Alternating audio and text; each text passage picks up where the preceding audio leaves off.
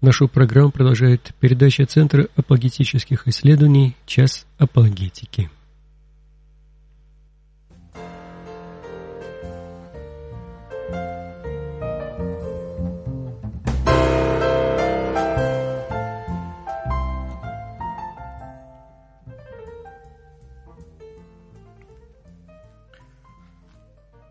Добрый вечер, дорогие друзья. В эфире Радио Мария, программа, э, программа Центра апологетических исследований «Час апологетики». Мы продолжаем с вами разговор о свидетелях Иеговы, и в последних эфирах мы говорили об учении свидетелей Иеговы о спасении, остановившись на разговоре о двух классах э, спасаемых, двух классах верующих, и мы подошли с вами к разговору о тех библейских текстах, на которые свидетели Иеговы опираются. Но перед тем, как мы с вами а, поговорим на эту тему, хотелось бы напомнить вам об одном важном объявлении, которое я делал в прошлый раз. Э, дело в том, что а, мы запустили все-таки наш а, сайт, который называется «Апологетическая Библия», и смысл и цель этого сайта – это предложить комментарии на различные тексты Писания, которые либо толкуются неверно различными а, движениями, сектами, культами, а, или испытывают на себе нападки критиков, либо просто это тексты, которые э, по тем или иным причинам вызывают сложности в толковании. А сейчас пока э, этот проект находится только в своем начале, поэтому с течением времени он будет наполняться комментариями, новым материалом, но уже сейчас можно посмотреть как он будет работать, как он будет выглядеть. И, соответственно, если у вас возникают какие-то а, вопросы, предложения, комментарии, а, если вы можете дать какой-то конструктивный совет о том, что можно сделать лучше, мы с радостью а, выслушаем ваши предложения и посмотрим, как можно эти вещи реализовать. Доступ к этому сайту, адрес этого сайта можно найти на первой странице нашего главного сайта www.apologetica.ru www.apologetica.ru. Объявление находится прямо в верхней части а, страницы а, под шапкой, под названием нашего центра, и вы, я думаю, легко сможете его найти. И еще один момент, это уже то, что касается нашей сегодняшней э, темы. Сегодня мы говорим, как я уже говорил, о свидетелях Иеговы, продолжаем наш давно начатый разговор. Вы слушаете передачу из архива «Радио Мария». Эм, буквально на этой неделе появилась э, новость о том, что э, свидетелям Иеговы э, дали разрешение зарегистрироваться в Москве, где уже давно, лет 10 назад, такое разрешение у них было отнято после суда. И, в общем-то, это наводит меня еще раз на мысль, которую мы достаточно подробно Э, разбирали, или я, по крайней мере, объяснял свою позицию по данному вопросу э, в прошлом эфире, э, что, к сожалению, такими светскими мирскими усилиями бороться со свидетелями Иеговы, как, впрочем, и с другими культами, достаточно сложно. И, наверное, все-таки обязанность противостоять им, обязанность объяснять людям, в чем их опасность, лежит прежде всего на христианах. И мы говорили о том, что наша задача, конечно, не просто отпугивать а, людей а, от различных а, культов, не просто рассказывать о том, что в них плохо или неправильно, но и попытаться все-таки достучаться до последователей этих организаций, этих учений, для того, чтобы они могли обратиться к Христу, потому что Господь умер за всех и за них тоже, и, соответственно, мы им тоже обязаны нашим благовестием. А, как говорил апостол Павел, рабу Господню не должно ссориться, но быть приветливым ко всем, учительным и незлобивым, с кротостью наставлять противников, не даст ли им Бог покаяния к познанию истины, чтобы они освободились от сети лукавого, который ловил их в свою волю. Вот как бы это и есть то, чем а, хотелось бы, а, чтобы мы с вами занимались, когда у нас на пороге дверей появится кто-то из проповедников ложного Евангелия, или если мы на улице встречаемся а, с кем-то из этих проповедников. А, Но ну вот сегодня мы с вами переходим к разговору о а, более сложной теме, чем мы говорили в прошлые прошлые наши эфиры, мы говорим уже о конкретных текстах Писания, которые свидетели Иеговы так или иначе искажают для того, чтобы из них извлечь вот это вот учение о двух классах верующих. Напомню вам о том, что есть речь идет о классе земном или великом множестве.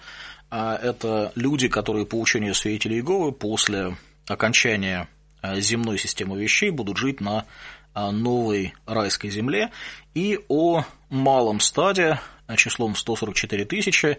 Это люди, которые после смерти обретут духовный вид, не получат более физического тела, но в духовном виде вместе со Христом, как его соправители, будут царствовать на небесах.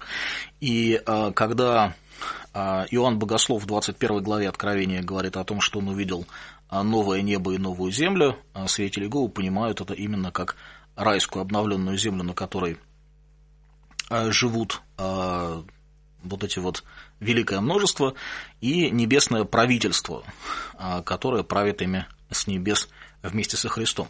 Но, ну, естественно, такое толкование не имеет под собой а, никакого серьезного а, основания. Вот, и я надеюсь, что мы с вами сегодня в этом убедимся. Значит, когда свидетели Иеговы говорят о этих двух классах верующих, они всегда, прежде всего, апеллируют к двум главам из книги Откровения. А, надо сказать, что книга Откровения – это вообще самая сложная для толкования книга в Священном Писании, и существует огромное количество комментариев, написанных на эту книгу самыми разными а, учеными, богословами, специалистами в области литературы, языковедения и так далее. И а, на протяжении всей истории христианства эта книга оставалась, наверное, такой наиболее загадочной, наиболее комментируемый, и до сих пор, вот если судить по последним комментариям, которые выходят уже в 21 веке, все равно еще там осталось много интересных а, моментов, много загадок, много мест, которые а, открываются нам вот сейчас и на которые можно посмотреть э, немножко под другим углом. Конечно, говоря о э, книге Откровения, я э, не возьму на себя смелость утверждать, что я Э, готов объяснить э, все, что здесь написано, и дать некое окончательное толкование, но мы с вами посмотрим на то, каким образом учение свидетелей Иеговы противоречит конкретному тексту, конкретному контексту Писания в тех главах, которые свидетели Иеговы э, цитируют. А, и еще один важный момент. У свидетелей Иеговы есть собственный комментарий на книгу Откровения, который называется «Откровение его грандиозной апогей близок. А, это книга, которая вышла на английском языке, если не ошибаюсь, еще 80-е годы, а, а на русском языке ее издали в 2000-х годах. Вот. И уникальная особенность этой книги в том, что это не столько комментарий на текст, а, сколько некое такое художественное изложение событий, которые, как кажется свидетелям Иеговы,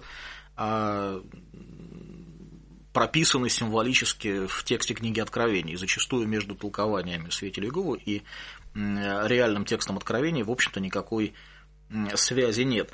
А просто вот для примера, пока мы с вами не двинулись дальше и не перешли к такому конкретному разговору, а просто чтобы вам, а, возможно, было представить себе, насколько необычно толкование свидетелей Иеговы, в девятой главе книги Откровения мы читаем о том, что после того, как затрубил пятый ангел, и с неба пала а, звезда на землю, она отворила кладезь бездны, вышел дым из кладезя, как дым из большой печи, помрачилось солнце, и воздух от дыма из кладезя. Из дыма вышла саранча на землю, и дана была ей власть, какую имеют земные скорпионы. И дано было а, ей не убивать людей, которые живут на земле, а только мучить их пять месяцев. И мучение от этой саранчи подобно мучению от скорпиона, когда он ужалит э, человека.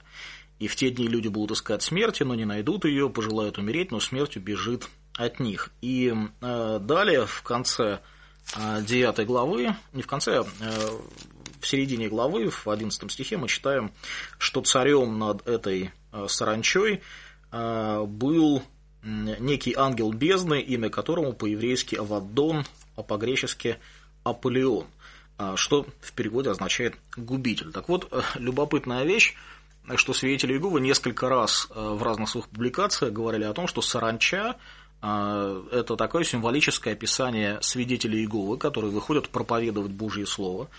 И вот эти вот жуткие мучения, которые испытывают люди, живущие на земле, это мучения, которые они испытывают от слышания Божьего Слова. И, соответственно, люди просят, чтобы их мучили поменьше. И этот самый вот ангел бездны, о котором мы читаем, соответственно, и кто иной, по мнению свидетелей Иеговы, как сам Господь Иисус Христос. Такая вот загадочная, забавная и очень странная а, версия а, толкования этой книги Откровения. Нас сегодня интересует другая глава, точнее другие две главы, седьмая и четырнадцатая глава книги Откровения. Давайте мы на них а, более внимательно посмотрим, и если у вас есть текст Писания, будет лучше, если вы его откроете, нам будет гораздо проще выполнить сегодняшнюю нашу задачу. Значит, что происходит в седьмой главе книги Откровения? В седьмой главе книги Откровения мы видим как появляются две группы людей. Одна группа людей – это группа людей, которая состоит из 144 тысяч человек. А, эти 144 тысячи составлены из 12 колен Израилевых, а, и в каждом колене избрано по 12 тысяч человек. Всего 144 тысячи. И, соответственно, когда мы с вами пытаемся понять, что же это за люди, откуда они взялись и зачем они избраны, то Единственную подсказку, которую э, дает нам текст, э, мы находим в самом начале седьмой главы, где говорится о том, что э, когда четыре ангела со всех четырех углов земли сходятся для того, чтобы вредить земле и морю, значит, иной ангел с печатью Бога живого говорит, подождите делать вред земле и морю, пока я не поставлю печать на челах рабов Бога нашего. И вот эти вот 144 тысячи – это и есть как раз те люди, на челах, то есть на лбах которых поставлена вот эта вот Божья печать. Иными словами, если мы внимательно посмотрим, то оказывается, что 144 тысячи – это люди, которые живут на земле во время великой скорби, то есть во время вот этого великого бедствия, которое вот-вот должно начаться. И печать, которая ставится им на чела, на лбы, она предназначена для того, чтобы они во время этой великой скорби не пострадали. Есть, когда мы с вами впервые сталкиваемся со 144 тысячами, мы видим, что это люди, которые находятся на Земле. Нигде еще. Именно на Земле. Ни о каком небесном предназначении, ни о каком небесном местонахождении а мы здесь не читаем. И, собственно говоря, седьмая глава больше ничего нам о 144 тысячах не говорит. А, но возникает интересный момент. А, вопрос, когда происходит избрание 144 тысяч. Если вы посмотрите на начало седьмой главы, то здесь есть такая замечательная фраза, которая звучит «и после сего» или «после этого». Эта фраза отсылает нас к событиям шестой главы. Что происходит в шестой главе? В шестой главе мы видим снятие шести печатей. А первые четыре печати – это четыре всадника. А, и на самом деле, если мы почитаем вот описание того, что связано с этими всадниками, то, наверное, при должной фантазии, при должном остроумии можно найти какие-то параллели а, того, что здесь написано, того, что здесь обрисовано, с какими-то событиями человеческой истории. Пятая печать а, – это события, которые происходят уже не на Земле, это события, которые происходят уже в духовном мире – Э, потому что когда пятая печать снимается, то Иоанн Богослов видит под жертвенником, который находится на небесах, души убитых за Слово Божие и за свидетельство, которое они имели. То есть люди, которые жили на земле, которые э, были христианами, которые свидетельствовали о Христе, они были убиты, и вот эти души убиенных, они предстали перед Богом. И эти души, они кричат громким голосом, говоря, до каких пор, доколе владыка святый и истинный не судишь и не мстишь живущим на земле за кровь нашу. То есть они просят, чтобы Господь совершил справедливость на земле. И даны были каждому из этих э, людей, то есть из этих душ, которые предстали перед Богом, одежды белые. и сказано им было, чтобы они успокоились еще на какое-то время, пока сотрудники их и братья их, которые будут убиты, как и они, дополнят их число.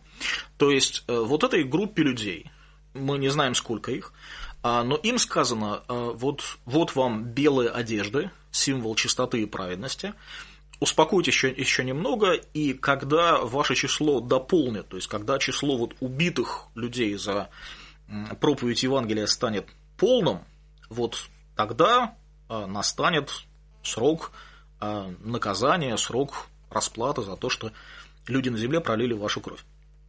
И вот этот 11 стих 6 а, главы очень важно запомнить, очень важно обратить на него внимание, потому что он дает нам ключ к пониманию того, кто же такие вот это великое множество, о котором говорится в 7, потом в 7 главе. Но сейчас нам интересно посмотреть на конец 6 главы, на стихи с 12 по 15, потому что Именно после этих событий а, начинается избрание 144 тысяч. Как вы, наверное, помните, если не помните, я вам скажу, а, избрание 144 тысяч, а, по мнению свидетелей Иеговы, началось еще в тот момент, когда на земле была создана церковь самим Господом Иисусом Христом. То есть, по сути дела, произошло, это происходило уже в первом веке, и апостолы как раз были первой частью вот этих 140 4000, а окончание их избрания, то есть основная их часть, почти все 144 тысячи были набраны к 1935 году. И, э, собственно, нужно посмотреть, насколько вот то описание, которое мы с вами здесь видим, можно привязать к какому-то моменту человеческой истории. А что же здесь рассказывает нам Иоанн Богослов? А он видит, что огнец снимает шестую печать, происходит великое землетрясение – Солнце стало мрачно, как волосеница, и луна сделалась, как кровь. Звезды небесные пали на землю, как смоковница, потрясаемая сильным ветром, роняет незрелые смоки свои. И небо скрылось, свившись, как свиток, и всякая гора и остров сдвинулись с мест своих. И цари земные вельможи, и богатые, и тысяченачальники, и сильные, и всякий раб, и всякий свободный скрылись в пещерах и ущельях гор. А вот, и Собственно, вот как бы резюме, мы читаем уже в последних э, двух стихах, эти люди, которые прячутся в ущелье гор, они обращаются к сидящему на престоле, то есть к Богу Отцу, и к э, Агнцу, то есть Иисусу Христу, и говорят, сокройте, вернее, обращаются к горам и просят, чтобы горы сокрыли их от гнева Бога Отца и Агнца, вот, и говорят, вот пришел великий день гнева Божьего, кто может устоять. На мой взгляд, то, что мы читаем вот в этих стихах с 12 по 15, а, в истории человечества пока еще не произошло. То есть такого гигантского, мощного катаклизма, охватывающего всю э, Вселенную в периоде человеческой истории с момента, когда Господь начал свое публичное служение до нынешнего момента, в общем-то, пока еще э, не происходило. И э, поскольку седьмая глава начинается слов «после этого», то получается, что раз не произошло вот этого вселенского катаклизма, то и избрание 144 тысяч тоже пока еще не произошло, или, по крайней мере, у нас есть достаточно серьезное основание э, полагать э, таким вот образом. И большой катаклизм произошел, еще большие катаклизмы впереди, и где-то вот в промежутке между этими двумя периодами катаклизмов на лбах 144 тысяч ставятся печати печати Бога для того, чтобы эти люди, избранные Богом, не пострадали во время а, вот этой вот великой скорби. Еще один маленький нюанс, э, хотя, в общем-то, не такой маленький, достаточно интересный и серьезный, связан с количеством вот этих вот э, избранных людей. Значит, если вы а, посмотрите, здесь говорится о том, что их 144 тысячи из всех колен сынов Израилевых. А, но, как мы уже говорили с вами по учению свидетелей Иеговы, а, помазанники в их организации состоят не только из а, евреев, не только из потомков колен Израилевых, но состоят из самых разных людей, самых представителей самых разных народов и колен. И, соответственно, возникает вопрос, как это может быть, то есть почему свидетели Иеговы которые вроде бы так внимательно и серьезно относятся к числу 144 тысячи, вдруг так невнимательно относятся к понятию колен Израилевых. Свидетели Иеговы говорят, что число 144 тысячи нужно понимать буквально, а понятие сына Израилевых – это некое образное понятие, которое охватывает именно вот этих помазанников. Но есть две проблемы, две причины, по которым такое толкование, в общем-то, наверное, неправильно, не стоит его принимать. Во-первых, потому что Иоанн не просто говорит 144 тысячи из колен Израилевых, а он потом конкретно указывает колено, из которых эти 144 тысячи были набраны. И если вы посмотрите на список колен, он немножко необычный, потому что среди списка колен нет одного из изначальных колен Израилевых, там нет колена Данова, но его место а, заняло полуколено Манассиена. Да, то есть колено, а, полуколено Ефремова выступает в роли, полу, в роли колена Иосифова, а полуколено Манасиина заняло место Дана. Мы не можем сегодня сказать точно, почему э, в видении Иоанна колено Данова отсутствует, но вот существует такая гипотеза или такая версия, что по некоему преданию древнему из колена Данова должен произойти антихрист, ну и поэтому как бы вот это колено здесь не э, присутствует. Но так или иначе, а, Иоанн рассказывает нам то, что видит, он никак не комментирует этот факт, и мы видим, что а, число 144 тысячи подробно описывается, подробно объясняется, откуда эти люди произошли. И э, действительно было бы очень странно в одном и том же тексте, в одном и том же стихе, четвертом, буквально понимать число 144 тысячи и тут же образно, метафорически понимать э, слова колен сынов Израилевых. Даром, что э, в книге Откровения все цифры, которые мы читаем, действительно имеют, все числа, которые мы видим, действительно имеют символический, а, символический характер, а, поэтому если что-то понимать э, не буквально, а метафорически, то как раз э, цифру, а не список колен. И второй момент, который наводит на мысль о том, что речь идет все-таки о неких, неком буквальном описании, или, по крайней мере, такая довольно Э, интересное указание на то, что к понятию сынов Израилев нужно относиться серьезно, это то, что противопоставляется конкретное число э, людей из конкретных 12 племен э, в девятом стихе великому множеству людей, которого никто не мог перечесть, из всех племен, племен, колен, народов и языков. То есть у нас есть противопоставление конкретного описания конкретной группы людей а, число которой названо очень конкретным образом, и великого множества людей, а число которого Иоанн не называет, потому что это невозможно, и эти люди как раз из всех племен, колен и языков. Такая вот э, получается интересная, интересная ситуация, противопоставляются две группы людей. А, и, э, как мы уже с вами говорили, вот эта вот небольшая группа людей, 144 тысячи из всех племен колен сынов Израилевых, это люди, которые находятся на земле и которых Бог с помощью печатей оберегает от великой скорби, которая должна начаться. Теперь посмотрим на великое множество. По учению свидетелей Иеговы эти люди должны находиться на земле. Да, то есть их задача, их участь, предназначение всегда быть на земле. Они живут на земле, потом они умирают, а, исчезают совсем, Бог заново их воссоздает, придает им опять физическое тело, и эти люди опять же живут на земле. То есть нет какого-то момента в учении свидетелей Иеговы, когда эти люди находятся на небесах и в духовном, душевном виде предстают перед Богом. Ну вот давайте посмотрим на описание, которое Иоанн дает этим людям, которых он называет великим множеством. После всего взглянул я, и вот великое множество людей, которого никто не мог перечесть, из всех племен, колен и языков, и народов и языков стояло перед престолом и пред Агнцем в белых одеждах и с палевыми ветвями в руках своих. Но прежде всего они стояли пред престолом и пред Агнцем. И престол и Агнец находятся на небесах. То есть эти люди стоят перед престолом Агнца. Белые одежды, о которых мы здесь читаем, это те самые белые одежды праведности, в которых были одеты люди, о которых мы читали в шестой главе. То есть те самые убитые за Слово Божие, которым были даны белые одежды, и сказано, подождите еще немного времени, когда другие дополнят ваше число. И в руках великое множество держит пальмовые ветви, то есть символ мира, покоя. И эти люди восклицают громким голосом, говоря «спасение Богу нашему, сидящему на престоле и Агнцу». И, значит, чуть дальше, в 13 стихе, начав речь, один из старцев, которые находятся вокруг престола, спрашивает Иоанна Богослова, вот эти вот облеченные в белые одежды, кто и откуда они пришли?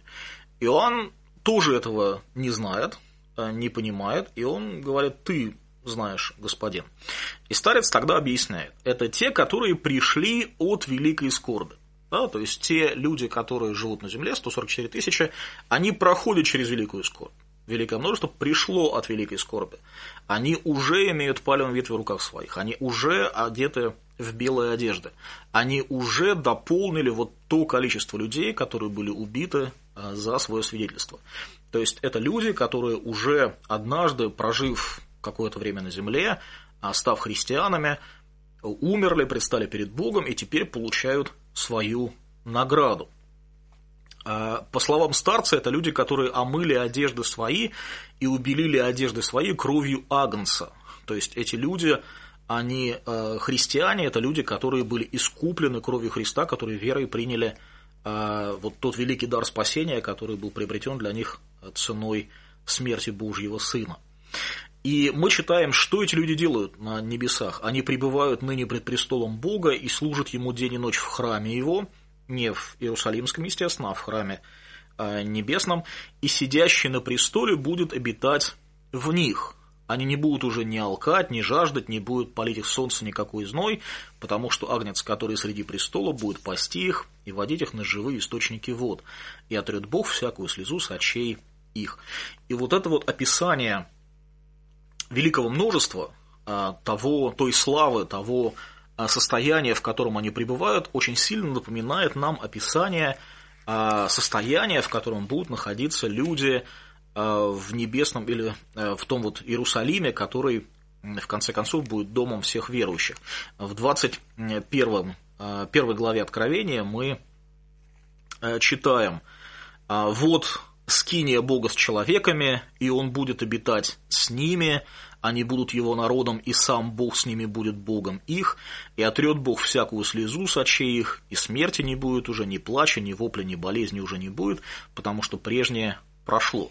То есть вот эти вот люди, пришедшие от великой скорби, умершие, погибшие на земле, представшие перед Богом, получают свою славу, которая однажды, когда э, небесный э, Иерусалим, дарованный Богом, э, будет дарован, эта слава станет постоянной и вечной. Получается совершенно замечательная история. Учение свидетелей Иеговы выворачивает содержание 7 главы Откровения наизнанку. То, о чем Откровение, книга Откровения говорит нам применительно к 144 тысячам, свидетели Иеговы прилагают к великому множеству. И то, что Писание говорит о великом множестве, свидетели Иеговы прилагают к 144 тысячам. Но давайте с вами двинемся немножко дальше. Если мы с вами откроем 19 главу книги Откровения, а, то мы увидим там дополнительные подтверждения того, что великое множество находится на небесах. Самый первый стих 19 главы. А, ну, опять же, после этого проходит какой-то период времени, а Иоанн слышит на небе громкий голос как бы многочисленного народа. А в греческом тексте великое множество и многочисленный народ – это одна и та же, одна и та же фраза. И этот народ говорит «Аллилуйя, честь и слава и э, э спасение, и слава и честь и сила Господу нашему». И чуть-чуть э, позже Э, в шестом стихе, «И слышал я как бы голос многочисленного народа», то есть, опять же, вот эти вот люди, пришедшие от великой скорби, омывшие свои одежды в крови, в крови Агнца, и поэтому их одежда белого цвета, э, значит, э, голос этого народа на небе, который звучит, Иоанн описывает очень конкретным и очень интересным образом. Он говорит, голос этого народа был похож на шум вот многих и на голос громов сильных, говорящих «Аллилуйя», ибо воцарился Господь Бог Вседержитель. Вот сказанное в шестом стихе, 19 главу очень важно запомнить, потому что этот текст дает нам ключ к пониманию того, что происходит в следующем отрывке, который мы с вами сейчас посмотрим. Вторая глава, на которую свидетели Иеговы очень активно опираются, и которую они считают вот, дополнительным откровением об участи 144 тысяч, это 14 глава. И здесь говорится следующее. Иоанн смотрит и видит Агнца, который стоит на горе Сионе, и с ним 144 тысячи, у которых имя отца его написано на челах. То есть мы понимаем, что печать, о которой идет речь, это имя Бога Отца, написано у них на лбу. И мы видим, что Агнец стоит на горе Сионе, и гора Сион, естественно, находится в Иерусалиме, на земле. А, но постольку, поскольку свидетели Иеговы считают, что 144 тысячи – это небесный класс, они вынуждены говорить о том, что это небесная гора Сион, что само по себе достаточно забавно, э, но неубедительно звучит. И вот Агнец стоит на земле, на горе Сион. Вместе с ним стоят 144 тысячи, которые никуда не делись. Они до сих пор находятся на земле. Откуда мы это знаем? Потому что второй стих. «И услышал я голос с неба». Да, то есть вот эти люди стоят во главе с Агнцем на горе Сионе, и с неба э, раздается голос. И этот голос описывает следующим образом.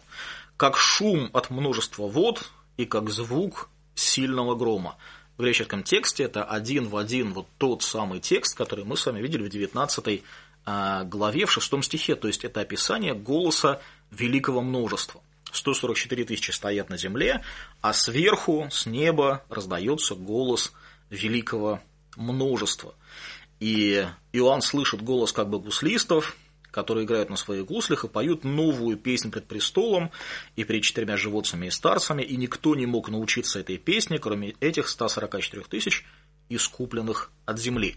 В каком смысле они искуплены от земли? Вот именно в том смысле, что им было даровано спасение во время вот этой великой э, скорби, этих великих катаклизмов, которые должны были обрушиться на землю. Опять же мы видим, 144 тысячи находятся на земле, посреди скорбей и страданий, великое множество находится на небесах, и там на небесах поют вот эту вот а, песню. А, и дальше идет описание 144 тысяч. То есть, кто эти люди? Помимо того, что их 144 тысячи, а, помимо того, что это все иудеи или потомки колен Израилевых, мы читаем, это люди, которые не осквернились с женами, потому что они девственники. А, этот текст вызывает сразу два вопроса. А, то есть, с одной стороны, получается, что это только мужчины, а с другой стороны, это мужчины, которые никогда не только не были женаты, но еще и никогда не знали женщин. Вообще никаким образом. А, конечно, можно истолковать этот текст духовно, метафорически, и многие толкователи так и делают, потому что в общем-то, безбрачие э, в Новом Завете не является никаким особым признаком а, святости, а, но э, соответственно, как бы вот некоторые толкователи говорят, что о девственности идет речь именно как о некоем э, воздержании от греха, от неоскверненности от мира. Ну вот есть такие варианты. Сами свидетели Иеговы тоже говорят, что речь идет именно о том, что они были девственниками в том смысле, что вот эти люди девственники в том смысле, что они не осквернились сложными религиями. Ну вот, как бы сами судите, насколько это толкование укладывается в текст, который мы с вами читаем. А эти люди идут за Агнцем, куда бы он ни пошел, они искуплены из людей, как первенцы Богу и Агнцу. А в устах их нет лукавства, они непорочны пред престолом Божьим. И на этом, собственно говоря, вот вся история 144 тысяч заканчивается. Больше мы с этими людьми нигде в явном виде в книге Откровения не встречаемся. То есть от первого до последнего момента их присутствие на странице книги Откровения, эти люди находятся на земле, эти люди праведные, эти люди верят во Христа, они идут за Ним, эти люди, а, ну, как похоже, опять же, из текста, только мужчины, это люди, которые посреди вот этой великой скорби охраняются печатью Божией, положенной им а, на лбы, для того, чтобы они служили Богу и были его свидетелями. Вот. А, соответственно, в то же самое время великое множество людей а, находится на небе и получает а, уже награду за то служение Богу, которое они совершили, будучи здесь на земле. Как я уже говорил, толкование откровения очень сложная вещь, и вот те тексты, которые мы с вами читали, в общем-то, существует много разных попыток, вариантов их истолкования, в том числе менее метафорические или более метафорические. А есть какие-то более популярные в христианских кругах или менее популярное толкование, но я просто хотел, чтобы вы увидели, что толкование свидетелей Иеговы, оно противоречит, идет в разрез с самим текстом вот этих вот э, глав, которые мы с вами сегодня прочитали, и абсолютно никоим образом на них э, не основывается. Ну и в дополнение к э, вот этим вот главам из Откровения свидетели Иеговы приводят еще несколько стихов, которые тоже как бы вот в их представлении говорят об участи 144 тысяч вот этих избранников, предуготованных для небесной славы. Евангелие от Луки, 12 глава, 32 стих. Здесь мы с вами читаем слова Христа «Не бойся, малое стадо, ибо Отец ваш благоволил дать вам царство». Собственно, вот это вот название «малое стадо», которым свидетели Иеговы обозначают 144 тысячи помазанников, как раз взято вот из этого текста. Но если посмотреть на этот стих в контексте, то мы видим, что на самом деле в 12 главе Евангелия от Луки Господь говорит совершенно о другом. А, и тот текст, который мы с вами прочитали, это продолжение слов Христа, которые начинаются в 22 а, в 22 стихе 12 главы. И начинается такими словами. «И сказал, сказал Господь, а, сказал Господь ученикам своим». То есть малым стадом Господь называет никакие не 144 тысячи, э, никаких помазанников, имеющих небесную славу, а он называет именно своих учеников. И понятно, что это малое стадо, потому что их ну, действительно очень мало, всего 12 э, э, человек, которых он избрал и послал, послал проповедовать. Еще один текст, который свидетели Иеговы вспоминают в этом контексте, и который тоже, по их словам, указывает на а, различие между небесным и земным классом. Это Евангелие от Иоанна, 10 глава, 16 стих. А здесь а, Господь говорит, есть у меня и другие овцы, которые не этого двора, и тех надлежит мне привести, они услышат один голос мой, и будут одно стадо и один пастырь. Э, но здесь, э, опять же, любопытный момент. Дело в том, что в контексте мы видим, что Господь обращается к э, иудеям, а более конкретно к фарисеям. И поэтому под другими овцами здесь, скорее всего, имеются в виду либо язычники, то есть не иудеи, а либо рассеявшиеся колено Израилева. То есть Господь говорит, помимо вас, иудеев, людей, которые полагаются на свое Э, этническое наследие, у меня есть и другие овцы, которых мне тоже нужно привести. То есть среди других народов, среди других племен у меня тоже есть э, избранники, которые должны услышать мой голос. Но самое любопытное, что в этом же самом стихе, Иоанна 10 глава 16 стих, Господь говорит, и те люди, которые придут, услышат его голос, будут одно стадо, потому что у них будет один пастырь. А по учению свидетелей Иеговы эти люди, конечно, образуют не одно стадо, а два стада. А, то есть вот этой картине, где а, большинство верующих живет на земле, а небольшое число людей обретает вечную небесную славу и правит ими сверху, конечно, говорить об одном стаде можно только в очень-очень-очень метафорическом и символическом смысле. А, но слова Господа вполне э, простые и понятны. Он говорит о том, что Он соединит а, перед собой а, людей, спасенных изо всех племен, колен, колен языков, не только из иудеев, но и из язычников. Итак, сегодня мы с вами поговорили об очень важном и серьезном аспекте учения свидетелей Иеговы, о том основании, на котором свидетели Иеговы пытаются построить свое учение о 144 тысячах. Я надеюсь, убедились в том, что библейского основания под этим учением нет. И, как всегда, я предлагаю вам не просто верить мне на слово, но а, пересчитать внимательно, посмотреть вот те тексты, о которых мы говорили, а, как а, в Писании, так и в комментариях, которые у вас, возможно, есть под рукой, и попытаться самим разобраться, самим понять, насколько эти тексты поддерживают или не поддерживают учение свидетелей Иеговы. На мой взгляд, все достаточно очевидно. Библейский текст говорит совершенно иное, нежели говорят свидетели Иеговы по этому поводу. Но, к сожалению, наше время неумолимо истекает.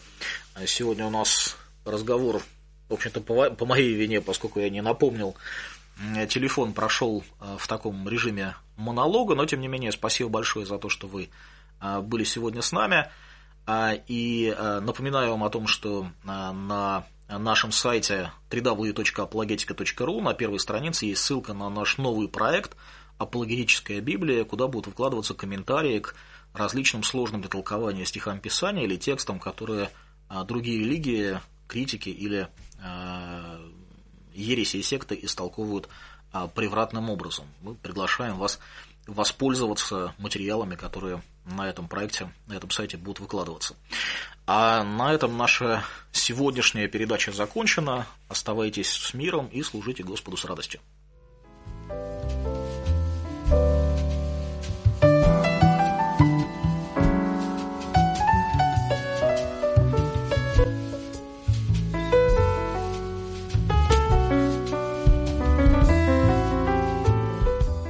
Закончилась передача Центра апологетических исследований «Час апологетики».